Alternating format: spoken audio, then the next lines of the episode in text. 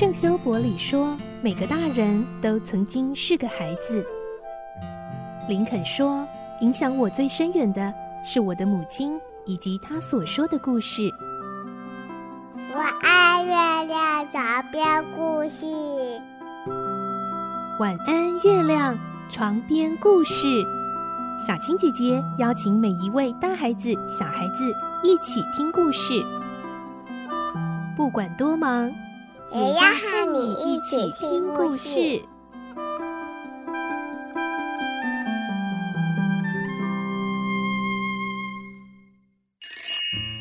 好书推荐。欢迎进入今天的节目，我是小青姐姐。今天一口气要来介绍三本书，甚至呢，如果有大朋友在收听我们的节目的话，我觉得呢，它也是三本很有故事的集邮册哦。怎么会有这样子特别的书呢？今天我们要来介绍的就是由远流所出版的《有故事的邮票》，有三个不同的国家，而且里面呢全彩印刷，这个看到了好多不同国家的邮票，还有他们背后的故事哦。今天我们在线上连线访问到的很开心，我们邀请到了远流出版公司编辑本部编辑总监周慧玲，慧玲总监。您好，您好，小金姐姐好，啊，各位大朋友小朋友大家好，我是周慧玲，很高兴跟大家聊天。哇，我们这一次既然能连线访问到慧玲总监哦，而且呢，您就是这一套的这个推手，对不对？您自己也是共同的一个作者。我想收音机旁或者是呃听我们 podcast 节目的小朋友，不知道你有没有集邮过，还是你的爸爸妈妈有没有集邮过呢？那如果有集邮过的朋友，你就会知道，像这样子的一套书，真的是非常的值得收藏。好，我们就话不多说，要一开始先请我们的慧玲总监来跟我们说一下哦，这一套可以说是您催生出来的。您那时候怎么会想到要出版这样子的一套有事的邮票呢？好的，呃，刚刚小青姐姐在讲的时候就说，哎，如果小朋友集邮，然后呃，可能有些人会觉得小朋友应该没有集邮吧，嗯、然后可能爸爸妈妈才有集邮吧。不过我想跟大家说，其实在我做这套书的过程当中，我。出乎我的呃我的意料之外，就是说其实有很多小朋友在集邮，哦，所以我们这个书我们的推荐人，因为书都会有推荐人，对不对？嗯。那我们的推荐人还包括一个六岁的小朋友，哦，他自己会洗邮票哦，很厉害。然后我们现在即将出的另外一个书，我们邀请到另外一位九岁的的一个一个小朋友。他来推荐，他还会画邮票哦，所以其实是超乎大家跟超乎我的想象。嗯、那我先说为什么我会有这套书，嗯、其实因为我其实是在集邮，那我集邮呢是跟儿童文，因为我是研究儿童文学，所以我的集邮的跟儿童的故事有关。那呃，集着我自己一个人默默的集着，有一天我发现我一个作家，也是一个长辈哦。我们两个居然都是游友，而且我们两个都是自己认为我们自己默默的游，嗯，然后后来我们就联手一起在呃台北市中山堂，呃那是二零一二年的时候，我们两个一起在中山堂办了一个呃掉进童话世界邮票展，然后那次非常非常受欢迎，出乎我们呃包括出乎中山堂的意料之外，因为没有想到说，哎这样主题原来大家都有兴趣。嗯，那总而言之，我在那一次，因为呃我是策展人。那呃，所以我后来我就偷偷的会去看呃那个现场，我发现很多大朋友会带着小朋友，不管是老师或家长，他们会带小朋友去看这个展，因为那些邮票非常的漂亮。嗯。然后呢，一边看，呃，大朋友还会跟小朋友说这个这个邮票的故事是什么。那我在那个他现场的时候，我有一个感觉，我觉得邮票是一个很好的一个媒介，它可以让大家来认识世界各个国家的。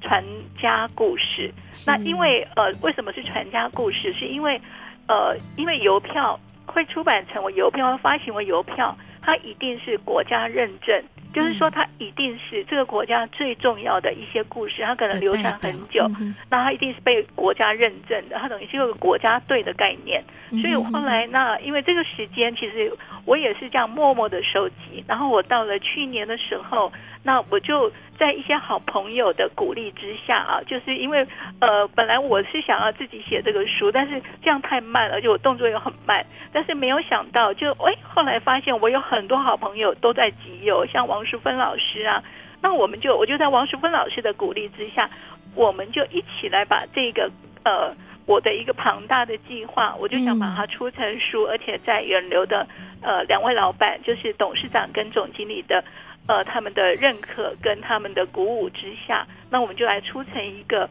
呃世界各国的有故事的邮票。那想用这样一个书来跟孩子介绍，嗯、除了介绍邮票之外，也希望把呃世界各国的传家故事。能够留下来，然后跟孩子重新的诉说这些故事。嗯，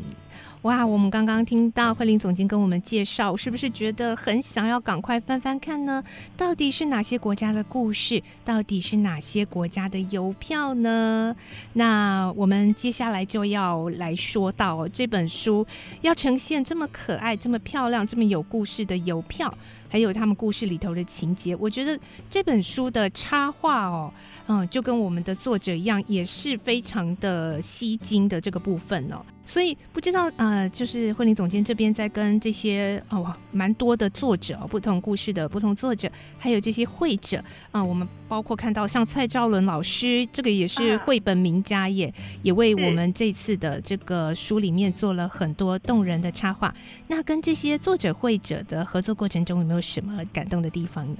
像我们比方说台湾 Ina Go 那本书，我们是呃由十位作家，包括我自己也贡献了一篇，然后当中有一些很有趣的呃一些小插曲，像比如说我们在当中有一位作家，他是住在澎湖，因为我们当中有个澎湖的故事，澎湖有一个金子填海的故事，就是很有钱，有钱到要比赛说谁最有钱，然后就是用。谁看谁能够丢掉最多的金子到海里去，就谁就赢。这样，你看这么夸张的故事，真的发生的。然后我就想说，我们要请一个澎湖在地的作家来写。那我们就请了花花格子老师来写。结果我跟他通电话的时候，他就告诉我说，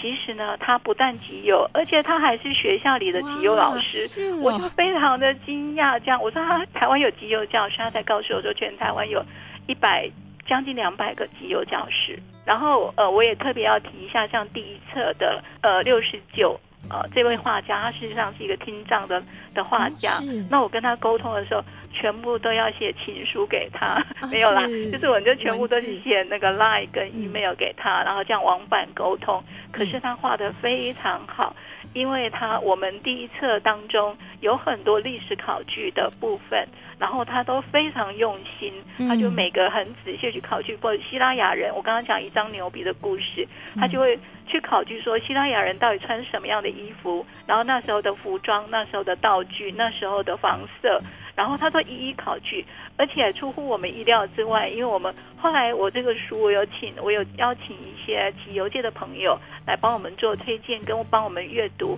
他们也非常惊讶说：“哇，你这个画家是应该是集邮的吧？”、我说：“我好像没听说。”我说：“为什么你这样说？”他们说。因为呢，他连画，因为他的画很特别，就是他每一张图，他有我们有大图小图嘛，然后那个大图都像一张明信片，然后那明信片上面他还有画邮票跟邮戳，而且那邮戳都有画出道理。他就当中他就说，你看像这一个这枚邮票，他就写一个同字，他说这个是一个代办所，而且现在已经消失了，所以他怎么会知道有这个代办所？怎么画出这样的邮戳？那我觉得就是。呃，六十九真的非常的用心，真的。今天在这个好书推荐，推荐的就是远流出版的《有故事的邮票》一套三册，有台湾 Inago，，还有美国民间传奇以及斯洛伐克童话。那最后我们有一点时间，要请慧玲总监跟我们分享一下。那像这样的一套书，您会建议怎么样来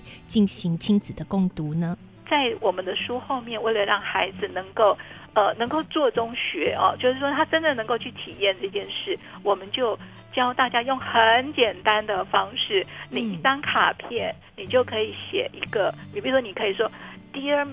就是圣诞老公公，那我是谁？然后请给我礼物，好，就这样子，我们就会教大家怎么写这一些英文。那我们就请了呃我们的师铎奖的老师啊、呃，那个董怡丽老师，那他也是呃台大外文系的高材生，那我们就请他帮我们教小朋友怎么样很简单的，只要三个步骤一定可以完成。那类似像这样，我们在后面就有这种动手做的的这种呃的这种活动，那希望能够让。孩子跟或者他可以自己独立做，然后他因为我们全书都有注音，对，那他也可以就是跟着就是老师或者老呃家长也可以带着孩子做。好，听到最后的。听众朋友有礼物喽！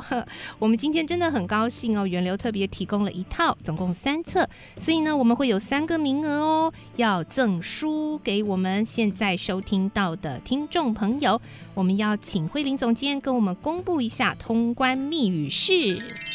有故事的邮票。